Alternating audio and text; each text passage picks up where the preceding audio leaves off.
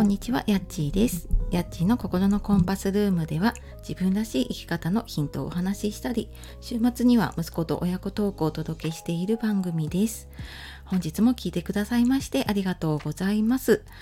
えー、いかがお過ごしでしょうか？え今日はですねネガティブな気持ちに負けない心の整理術っていうことで、えー、お話をしていきたいと思います。何かねこう新しいことに一歩踏み出そうとしたりとか、自分のやりたいことをねやろうかなって思った時になんかいやなんか私には無理かもとかいや失敗したらどうしようとかなんかちょっとこう引っかかるものがあってね前に進めないっていうことってありませんか？まあ、これきっとね、あの誰にでもあってそれはやっぱり今の状態を抜け出す時にね、あの必ず起こってきてしまうものなんだけれどもじゃあそのなんか自分がね思ってしまうものの元にあるものってなんだろうなっていうことで、まあ、そことねこうどう付き合っていったりとかどうそのネガティブな感情をね手放していったらいいのかっていうのをちょっと話していきたいと思います。で、えー、これなんかちょちょっとネガティブになったなっていう時にもちろんやることもできますけれども一旦なんかそのちょっと自分の気持ちに触れていったりとか向き合ったりしていくとそのざわざわが大きくなってしまうことがあるので、えーと、できればねそのカウンセラーさんとかコーチの方とか、えー、まあ、そういった何かあった時にね相談できる方とかがついている状況でやるとすごくもう安心してね安全にできるようになるかと思います。であとまあそういう話をね聞いてくれる人がいるっていう場合でも大丈夫かなと思います。でそのなんか自分がね一歩進めなくなる時の原因になるものでなんか人って考え方今までにねこう身につけた考え方とか思い込みの中で役に立つものと役に立たないものって持っているんですね。で例えばあなんか私は大丈夫って思える考え方もあればいやなんか私は何をやってもダメだなっていうふうに思い込んでしまう場合があります。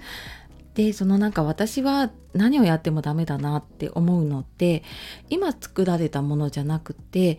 過去に遡っていくと例えば過去にね失敗した経験があってそれがあのすごく大きなものとしてあ私はダメなんだ私はいつもダメなんだっていうふうに思ってしまう場合があったりあとはもうちょっと遡っていくと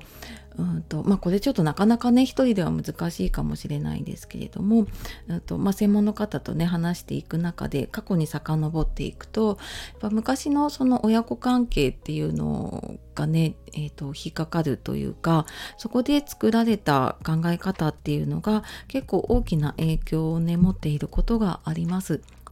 であの多分ねご自身が子育てされているとわかると思うんですけれどもあの子供にね別に嫌な思いをさせようとか悪意があって言った言葉じゃないとしてもねうんなんかなんでこんなのできないのって例えば言ったとしてでそれって別に子供を否定しようとか子供をこう苦しめようとして言っているわけじゃない一言だとしてもね子供にとってはあなんか私ってダメなんだみたいなそこで強烈なこう体験が植え付けられちゃってそこにあ私ダメなんだっていうネガティブな感情がねくっついちゃうっていうことがあります。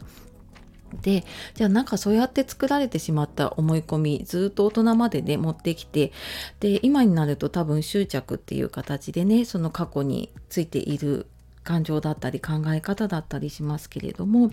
でじゃあそれをどういうふうに、えー、手放していったらいいかっていうと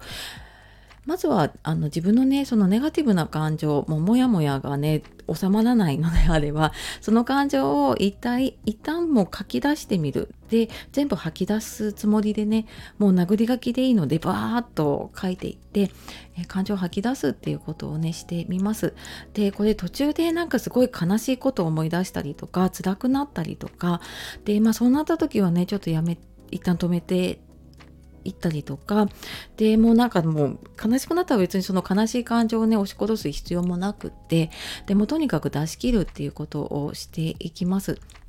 でもその出し切ったものはもう自分は持っていなくていい感情なのでもう破ってもう捨ててしまって大丈夫です。で、まあ、そこまでやっていっても出し切ったなってなった時にじゃあ、あのその出来事とかね今まで自分が役に立たないと思っていた思い込みそこにね意味があるとしたら何だろうなっていうのをちょっと考えてみます。でこれ見つからなければあのそのままでも大丈夫なんですけれどもで考えていって何かそのネガティブだと思っていたけれども実はちょっと伝えたい気持ちが出てきたりとかね、えっと、感謝の気持ちとかありがとうが伝えたくなったらそれをまたもう一度書き出してみるっていうことをしていきます。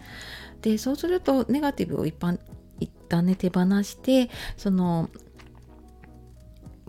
ポジティブまでいかないんだけれども自分の今の気持ちに戻ってこれるんですよね。その過去に引きずられずに。なのでなんかそんな風にえー、ちょっと何かやろうかなと思ってネガティブになるなっていう時にはうーんなんかこう自分がその気持ちになった時っていつなんだろうっていうのをちょっと遡ってみてでその時の感情っていうのを手放すっていうこと。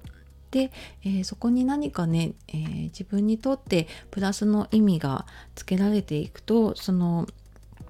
えーと、出来事と感情ってね、えーと何て言うのかなこう話していけるのでそうやって心の整理がねしていけると思います。